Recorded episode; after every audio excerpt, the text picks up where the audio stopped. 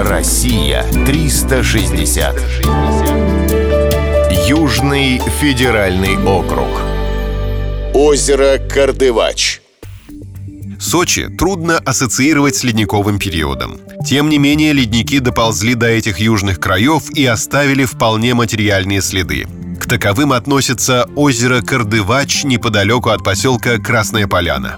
Оно считается вторым по величине в Краснодарском крае и уж точно одним из самых красивых на Кавказе. Вода компактно заполняет вытянутую котловину, окруженную горами. Главным донором озера служит река Верхняя Мзымта. Она берет начало в озере Верхний Кардывач, которое расположено выше.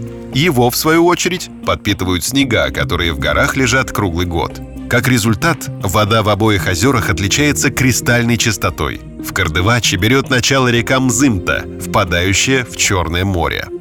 Любопытно, что это красивейшее озеро появилось на топографических картах Кавказа только в 1860-е годы. Дело в том, что после окончания Кавказской войны причерноморские горцы переселились в Турцию. Долгое время эта земля оставалась незаселенной. Сюда не ступала нога топографа.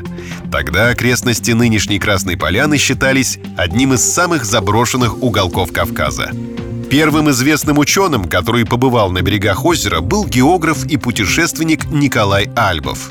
Это случилось в конце 19 века. Озеро, из которого вытекает Мзымта, писал ученый в отчете, невелико, но чрезвычайно красиво. Вода его голубая и чистая, как кристалл. Это стало первым научным упоминанием водоема. Сейчас эта горная жемчужина находится на территории Кавказского биосферного заповедника. Для туристов организуют экскурсии.